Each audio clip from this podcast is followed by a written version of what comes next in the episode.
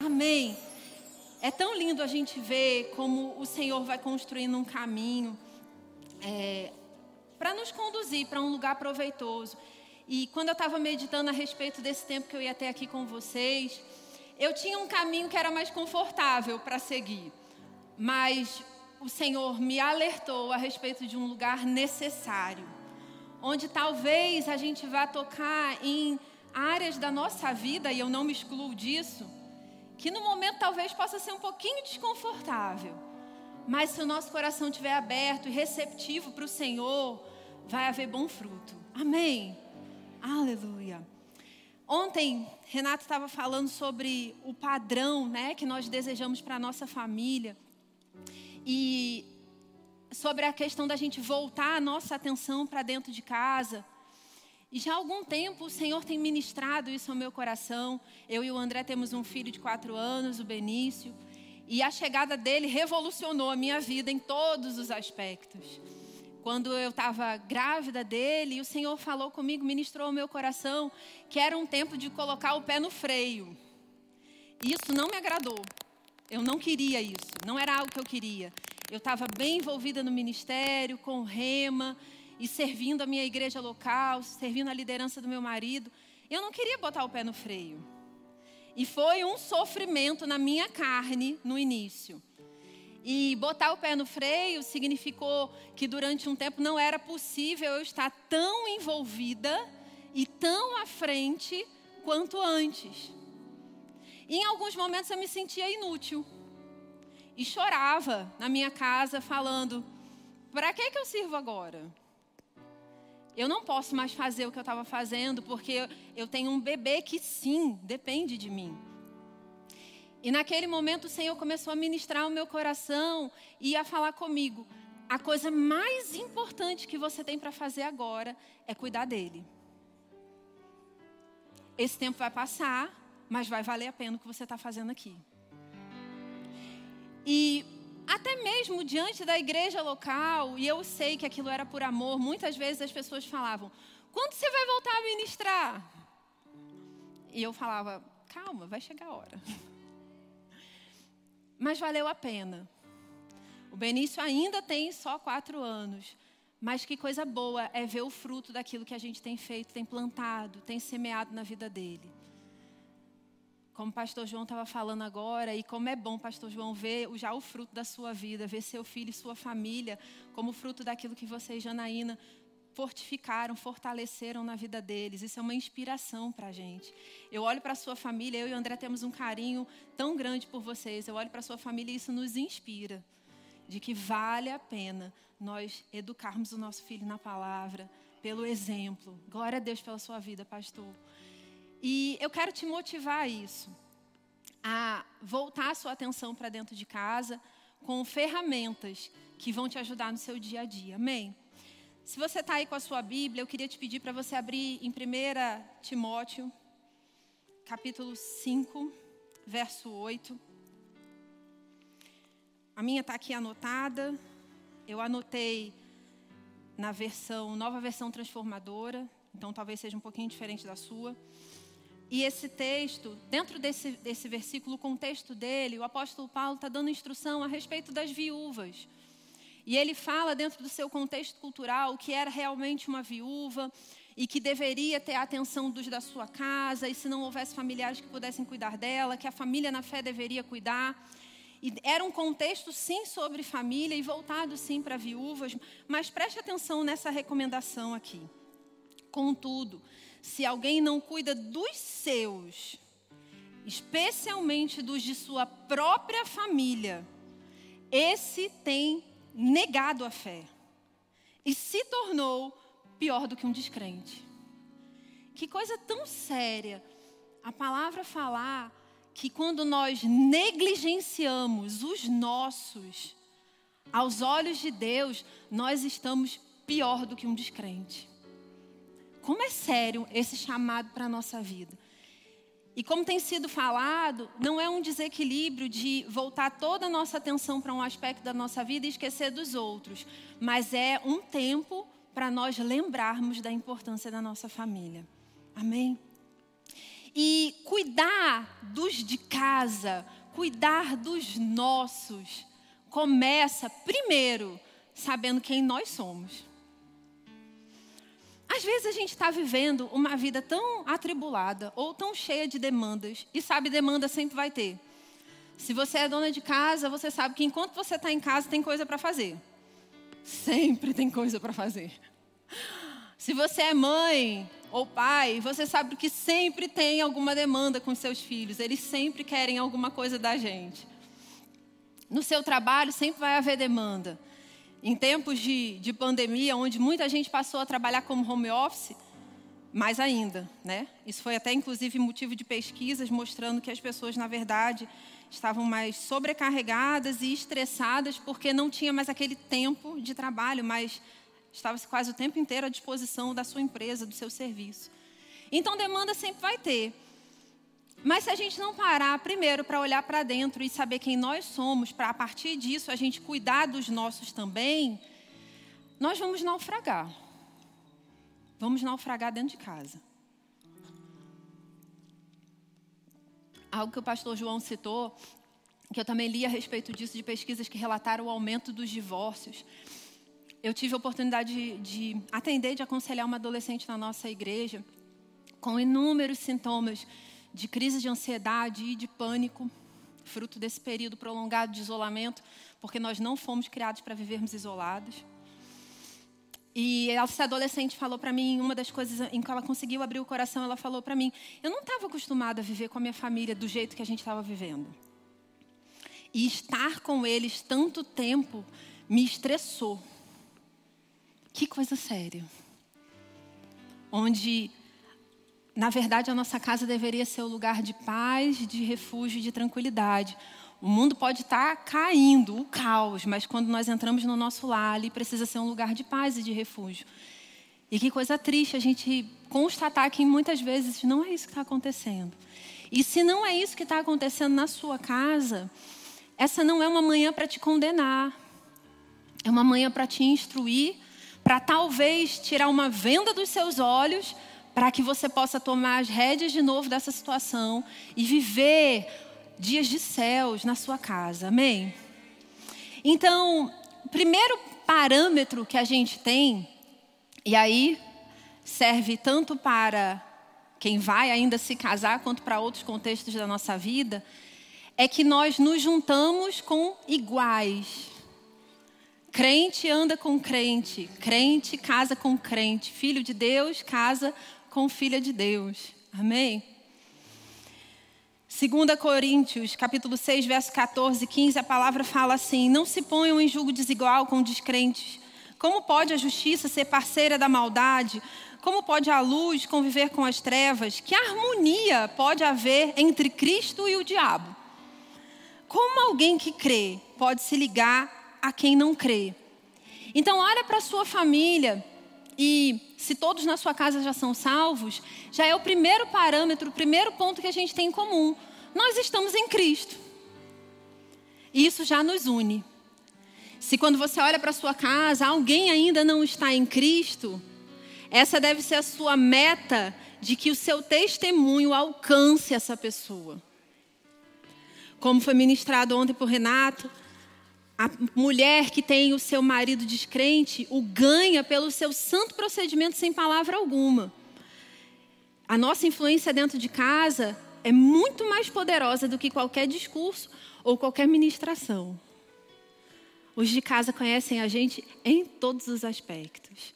E isso não deve ser um peso, mas uma, uma responsabilidade e uma meta, um alvo para mim e para você. Sermos melhores dentro de casa. Termos um testemunho melhor dentro de casa. Bia, eu erro. Eu também. Bia, tem áreas da minha vida que eu ainda sou imaturo. Eu também. Bia, tem áreas da minha vida que, quando eu erro, eu fico envergonhado. E eu penso, puxa vida, por que, que eu ainda não cresci nisso?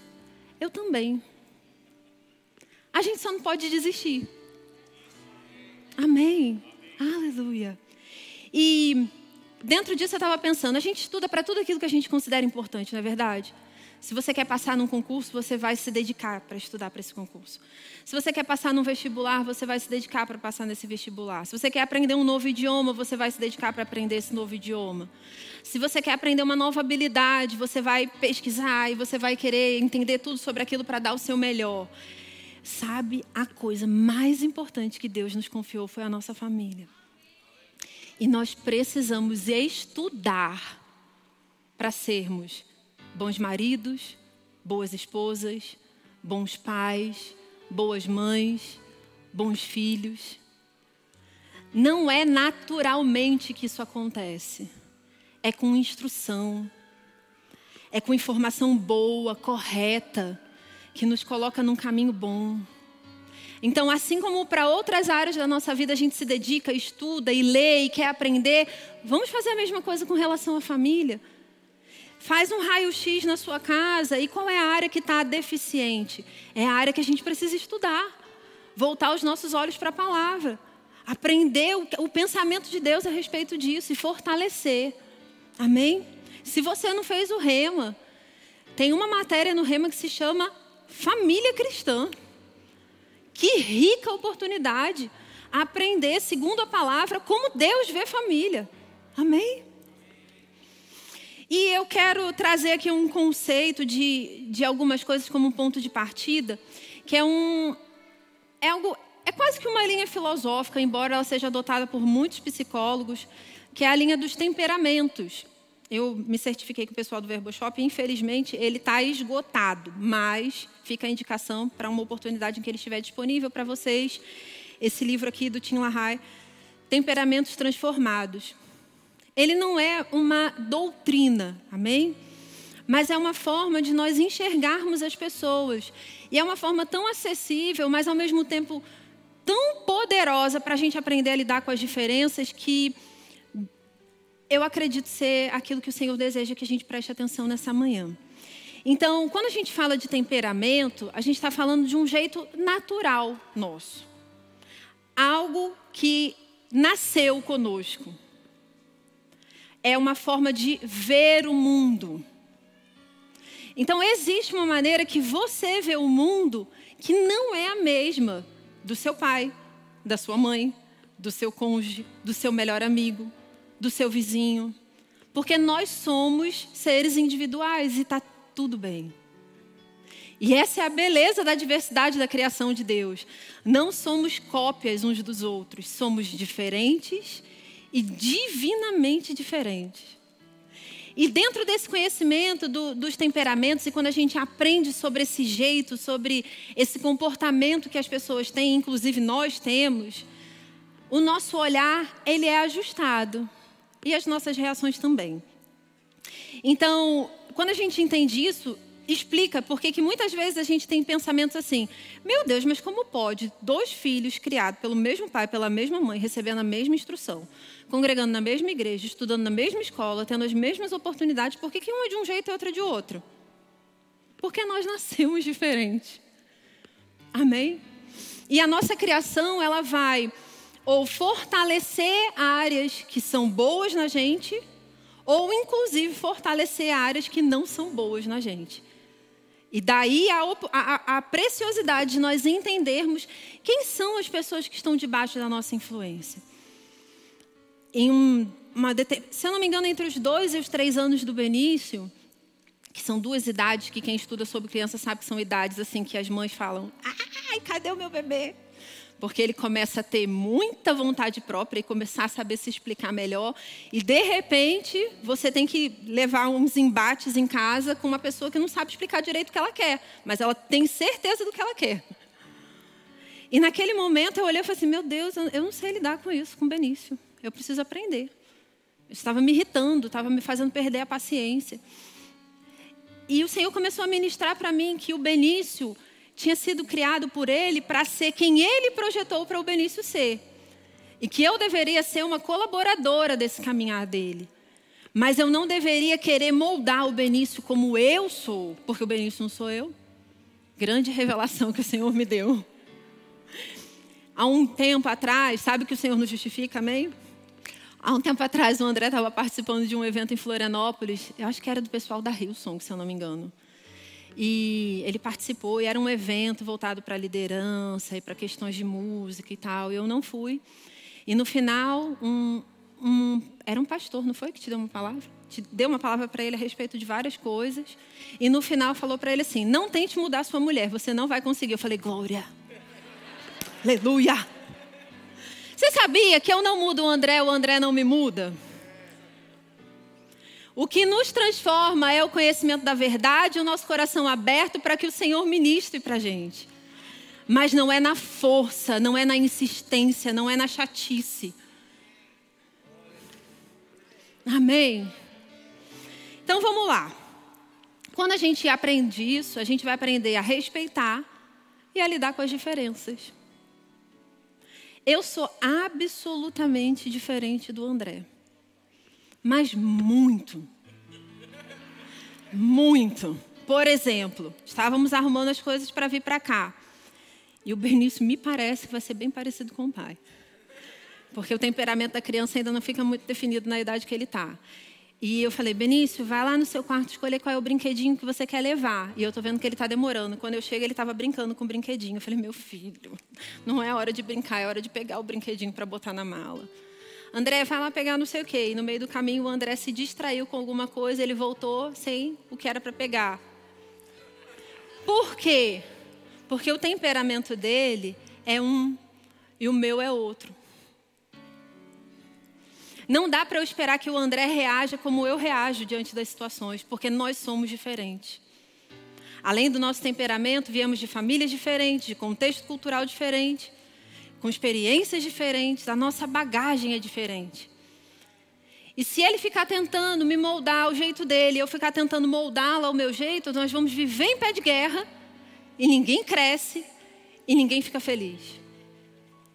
Mas se eu aprendo a respeitar quem ele é, ele aprende a me respeitar, eu aprendo a fortalecer as áreas dele de deficiência, ele aprende a fortalecer as minhas, aí a gente cresce junto. Amém? Então vamos ver um pouquinho, vai ser de fato um resuminho dos temperamentos para botar o desejo no seu coração de aprender sobre isso. Um dos temperamentos se chama colérico. E quando a gente ouve essa palavra, às vezes a gente pensa assim, nossa, deve ser alguém então bem bravo. Um exemplo de um colérico na Bíblia é o apóstolo Paulo. E aí quando você pensa no apóstolo Paulo, você pensa na sua determinação, na sua firmeza, naquele desejo dele intenso de ser fiel e de cumprir aquilo que Deus delegou a ele. E eu vou te dizer os pontos positivos de um colérico. Ele é enérgico, ele é resoluto, ele é independente, ele é otimista, ele é prático, ele é eficiente, ele é decidido, ele é geralmente um líder e ele é audacioso. Um colérico vê o mundo de forma prática. É, é, não é, não é. Ou é preto ou é branco, ou faz ou não faz, ou presta ou não presta, pronto. Não tem meio termo. E um colérico desgovernado é um fogo selvagem que sai machucando todo mundo. Mas um colérico sujeito à influência do Espírito Santo é a lareira no dia frio. Amém? Aquece, traz conforto. Quais são os pontos negativos de um colérico? Ele é intolerante, ele é vaidoso, ele é autossuficiente e insensível. Então, fatores assim não são pontos determinantes da nossa vida, mas são sinalizações. Se eu descubro que eu sou colérica, para a informação de vocês, eu sou. Por isso que falo deles, vou defender a minha turma. Isso não significa que eu estou fadada a ser intolerante, vaidosa, autossuficiente e insensível. Isso significa que se eu sei que eu tenho uma tendência, segundo a minha carne, para ser assim, eu preciso me fortalecer segundo o Espírito, andar no fruto do Espírito, para sujeitar esses ímpetos e passar a ser outra pessoa, segundo o que Deus projetou para eu ser. Mas eu posso olhar para os meus pontos positivos, os meus pontos fortes, e usá-los em benefício da minha família. Então, quando o negócio está enrolado, eu sei desenrolar. Mas eu preciso ter cuidado para não ser um trator e atropelar todo mundo. Amém? Por isso que Deus falou para mim que eu precisava botar o pé no freio, você entende? E eu peguei uma, um pedaço do que o autor fala nesse livro. Ele fala assim: em geral é fácil saber quando o colérico está cheio do Espírito Santo, porque a sua linguagem estará temperada de bondade, motivada pelo Espírito e graça, em vez de apresentar comentários cortantes ou mordazes. Um colérico precisa aprender e a praticar o amor do tipo de Deus, para que ele possa ser temperado com afeto e com compaixão. primeira Tessalonicenses, capítulo cinco, verso quinze, fala assim: evitai que alguém retribua o mal com o mal. Romanos doze, vinte e um fala: não deixem que o mal os vençam, mas vençam o mal praticando o bem. E esse pode ser o lema de um colérico. Quando a gente descobre que esse é o nosso temperamento. Eu não vou me deixar vencer pelo mal, eu vou vencer o mal praticando o bem. Existe algo que me impulsiona a querer fazer de um jeito segundo a minha carne, mas eu vou andar segundo a minha nova natureza. Amém?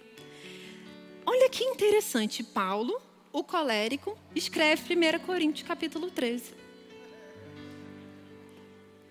É possível? Claro que é possível.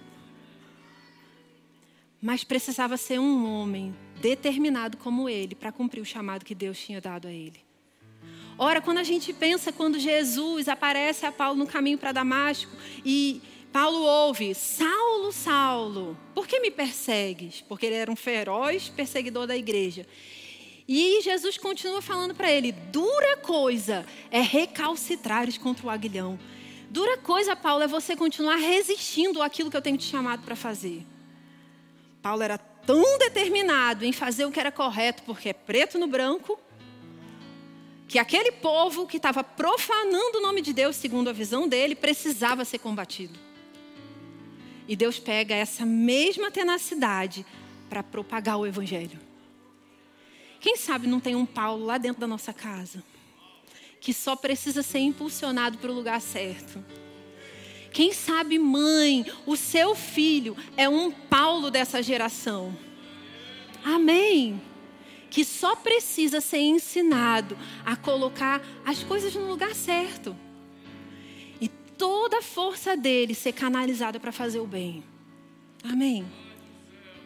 Vamos para o sanguíneo. Aí a gente pensa também, é um povo esquentado. Será? Quem é o sanguíneo na Bíblia? Um dos exemplos é Pedro. Pensa em Pedro. Pedro era tagarela, né? Ou, como se fala no Nordeste, falava mais que o homem da cobra, não é assim? Pedro era impulsivo. Foi Pedro que no jardim do Getsêmani puxa uma, uma espada e corta a orelha de um soldado. É Pedro que repreende Jesus. Olha a ousadia de Pedro. Mas quem é o colérico? O colérico, ponto positivo... O colérico não, desculpa, o sanguíneo. Ele é destacado, ele é entusiasta, ele é afável, ele é simpático, ele é companheiro, ele é compreensível, ele é crédulo, ele acredita nas pessoas com facilidade. Ele dá crédito às pessoas com facilidade. Quais são os pontos negativos de um sanguíneo? Ele é volúvel, ele é indisciplinado, ele é impulsivo, ele é barulhento, ele é inseguro, ele é egocêntrico, ele é exagerado e medroso. Pensa um pouquinho em Pedro. Ele sempre se sobressaía. Ele sempre tinha alguma coisa para falar. Pedro nega Jesus. Mas por Jesus saber quem era Pedro e a potência que ele já era, quando Jesus ressuscita e aparece as mulheres, ele pede para falar a Pedro. Será que Jesus não sabia com quem ele estava lidando? Claro que sabia. E aí o mesmo Pedro que nega Jesus no momento da sua morte, depois do seu reencontro, reencontro com Jesus, depois que Jesus é assunto aos céus, Pedro prega e, se eu não me engano, entre quatro ou cinco mil pessoas se convertem em uma única pregação. Alguém que seria medroso, inseguro.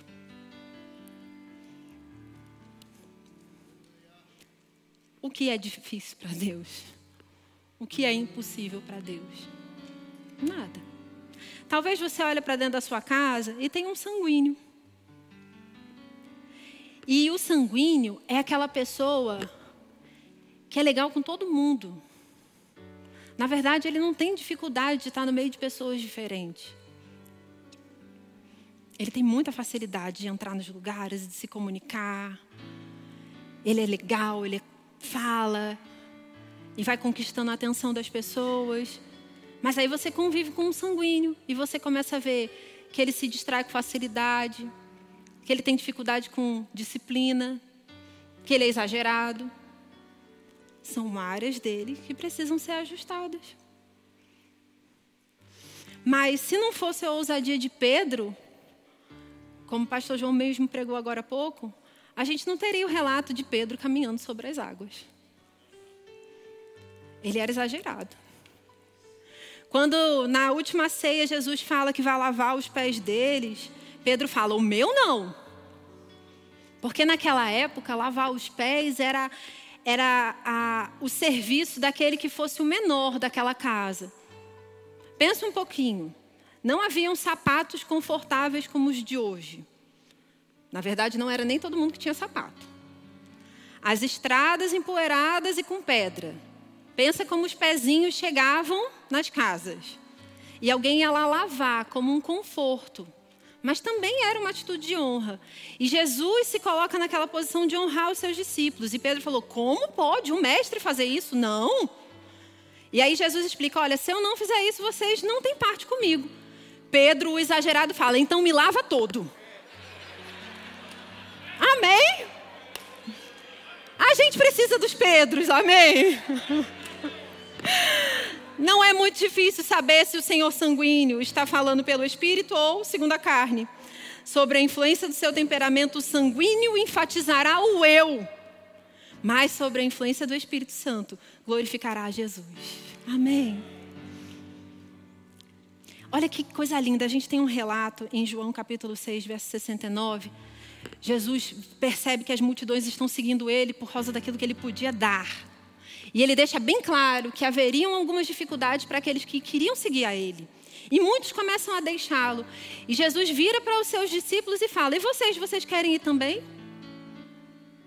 Vocês também querem me deixar? E que coisa linda Pedro fala.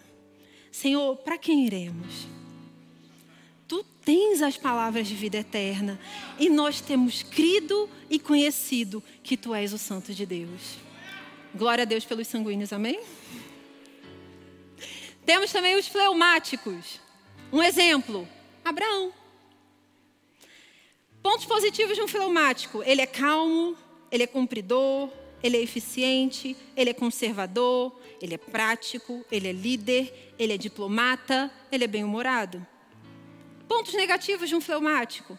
Ele é calculista, ele é temeroso, ele é indeciso, ele é contemplativo, ele é desconfiado, pretencioso, introvertido e desmotivado.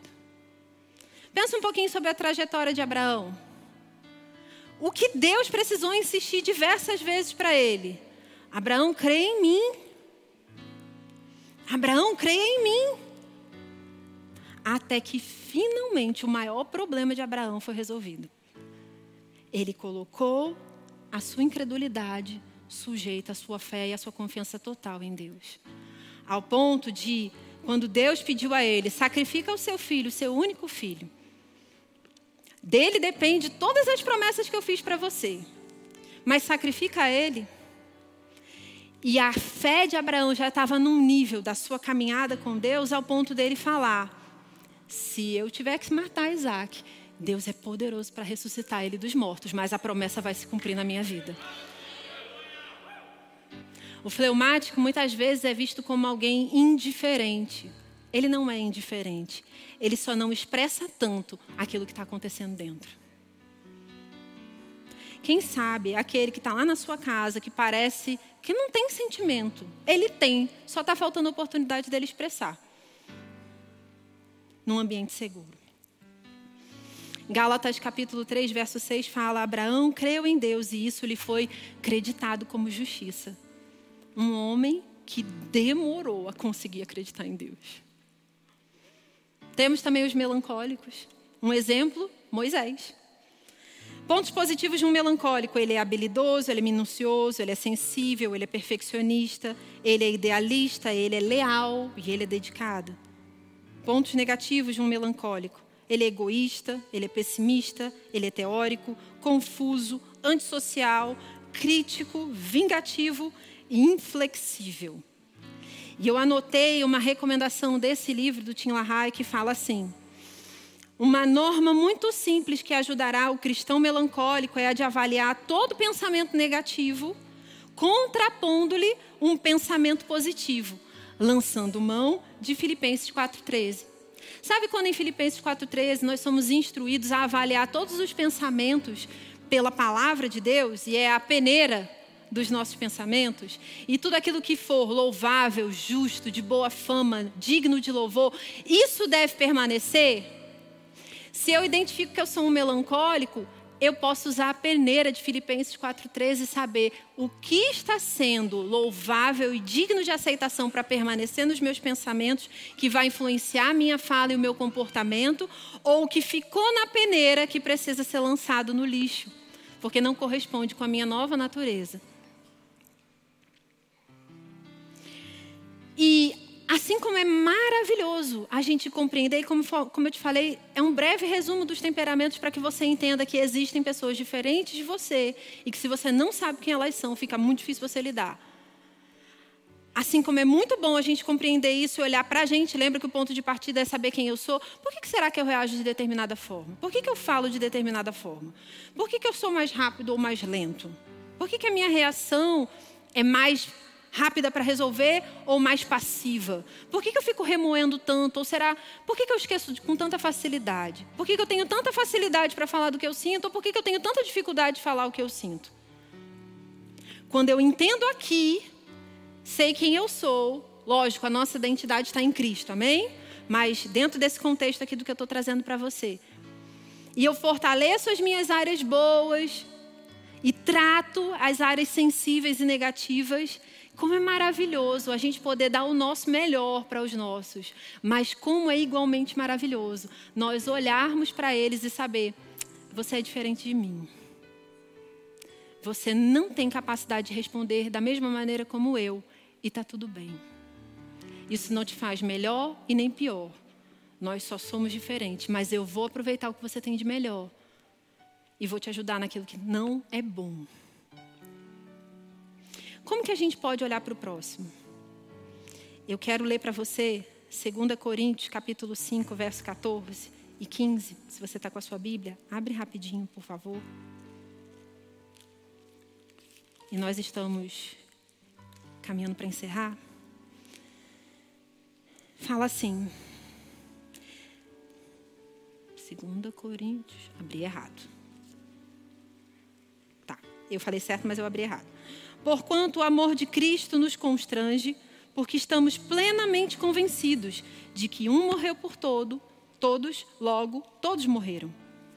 Ele morreu por todos para que aqueles que vivem já não vivam mais para si mesmo, mas para aquele que por eles morreu e ressuscitou.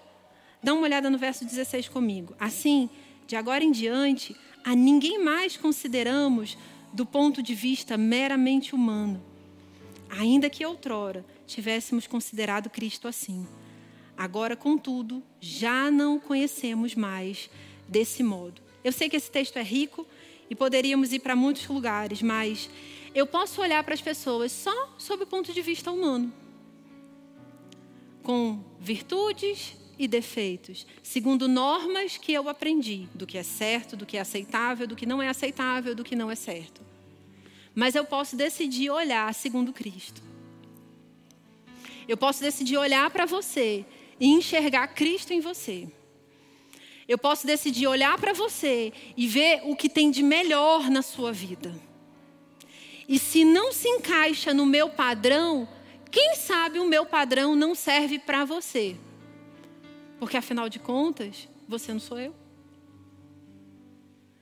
E talvez se o nosso olhar for mais suave, mais gentil, a gente comece a ficar menos bravo. E mais paciente, mais cheio de compaixão. A compaixão não é sentir dó. A compaixão ela é seguida de uma ação. Nos evangelhos, quando Jesus era movido de íntima compaixão, um milagre acontecia. Quando eu e você estamos movidos por compaixão com os de casa, com as debilidades, com as deficiências, com as dificuldades dos de casa, essa compaixão vai nos mover a ser socorro para eles. Já basta um mundo que nos julga. Amém? Aleluia. Aleluia. Eu anotei aqui assim, ao invés de tentarmos fabricar pessoas como achamos que elas devem ser, nós podemos reconhecer quem elas são e o que Deus deseja que elas sejam. Que Deus deseja que elas sejam. Eu queria te convidar a fechar os seus olhos agora por um instante. Pensa aí na sua família. Se você já é casado, pensa no seu cônjuge. Se você tem filhos, pensa nos seus filhos. Se você é solteiro, vive com seus pais, pensa nos da sua casa.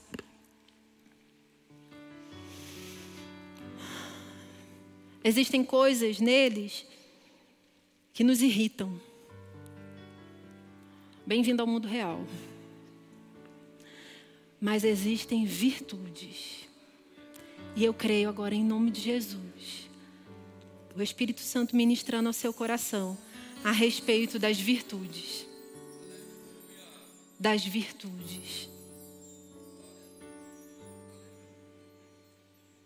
Aleluia. Quantas qualidades os nossos têm. Vamos valorizá-los. Vamos celebrá-los. Se você está aí com seu cônjuge, eu vou te propor um desafio que talvez seja de fato um desafio, mas acredite em mim, vai dar certo. Se você está aí perto do seu cônjuge, carinhosamente, olhe para ele e diga para ele algo que você ama nele. Se você não é casado, você está com seu pai, ou com a sua mãe, ou com seu namorado, ou com seu irmão, mas com alguém que você tem um convívio, diga para essa pessoa o que você ama na vida dela. Aleluia. Eu amo seu entusiasmo. Você me ajuda a não parar. Obrigada. Obrigada por acreditar em mim. Obrigada por encher a minha vida de alegria. E por trazer leveza para tanta seriedade. Você é meu equilíbrio. Eu amo isso na sua vida. Amém. Honre os seus. Honre os seus com palavras. O mundo já traz muito peso para a gente. E quantas vezes nós somos tão severos conosco? Talvez isso seja o que tem nos intimidado, como o pastor João falava agora há pouco. A gente recebe crítica, ouve as sugestões do diabo. Em casa parece que só os nossos defeitos são evidentes. Mas vamos olhar uns para os outros dentro da nossa casa com amor, com compaixão. Que nós sejamos a mão estendida para aquele que precisa de ajuda. Quando você identifica isso, mas você está movido pelo amor do tipo de Deus, pela compaixão que flui de um coração nascido de novo, até aquilo que te irrita pode servir como uma meta de vida para você falar: eu, até Jesus voltar, eu ajudo essa pessoa a melhorar esse negócio. Amém. Pai, Pai, nós consagramos a nossa família a Ti nessa manhã. Não somos perfeitos, Senhor. Temos debilidades, temos dificuldades, temos obstáculos. Senhor, mas família nunca foi ideia humana, sempre foi divina. Senhor, e o Senhor sabe perfeitamente como ajustar as coisas. Senhor, sinceramente, nessa manhã, nós Te pedimos perdão pela dureza, pela impaciência, pela falta de compreensão. E tomamos uma decisão, Pai, de abrir o nosso coração para que o Seu Espírito ministre, para que dentro de casa nós possamos ser apoiadores uns dos outros, impulsionadores uns dos outros. Senhor, instrua o nosso coração para que dentro da nossa casa seja o nosso refúgio e não um campo de guerra.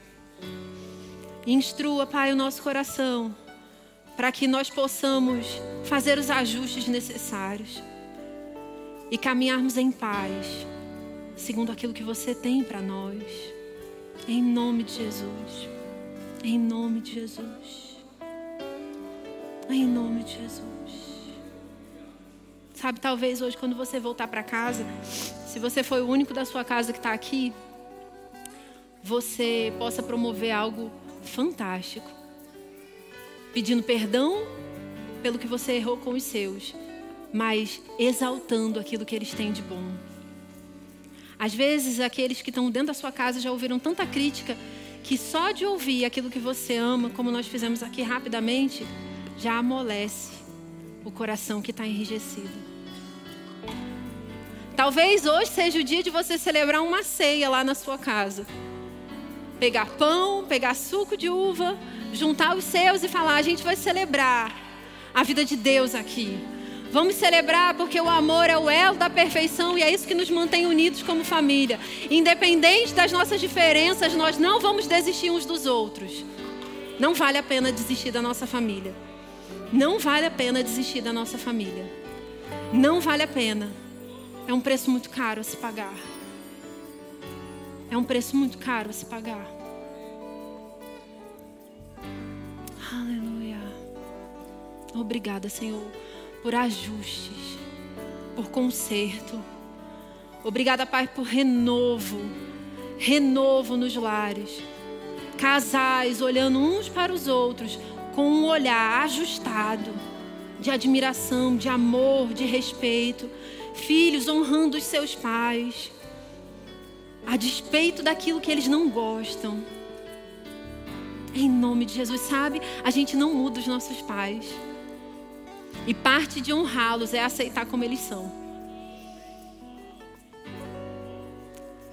Tem coisas que eu tenho certeza que o Benício não gosta em mim. Eu não sou perfeita. Tem coisas que eu não gosto nos meus pais, mas isso não diminui em nada o amor que eu tenho por eles. E honra é tratá-los com respeito, reverência, independente de... Independente de, que em nome de Jesus, na nossa casa, a honra floresça. A honra floresça. E as nossas palavras sejam temperadas com amor e compaixão. Em nome de Jesus. Amém.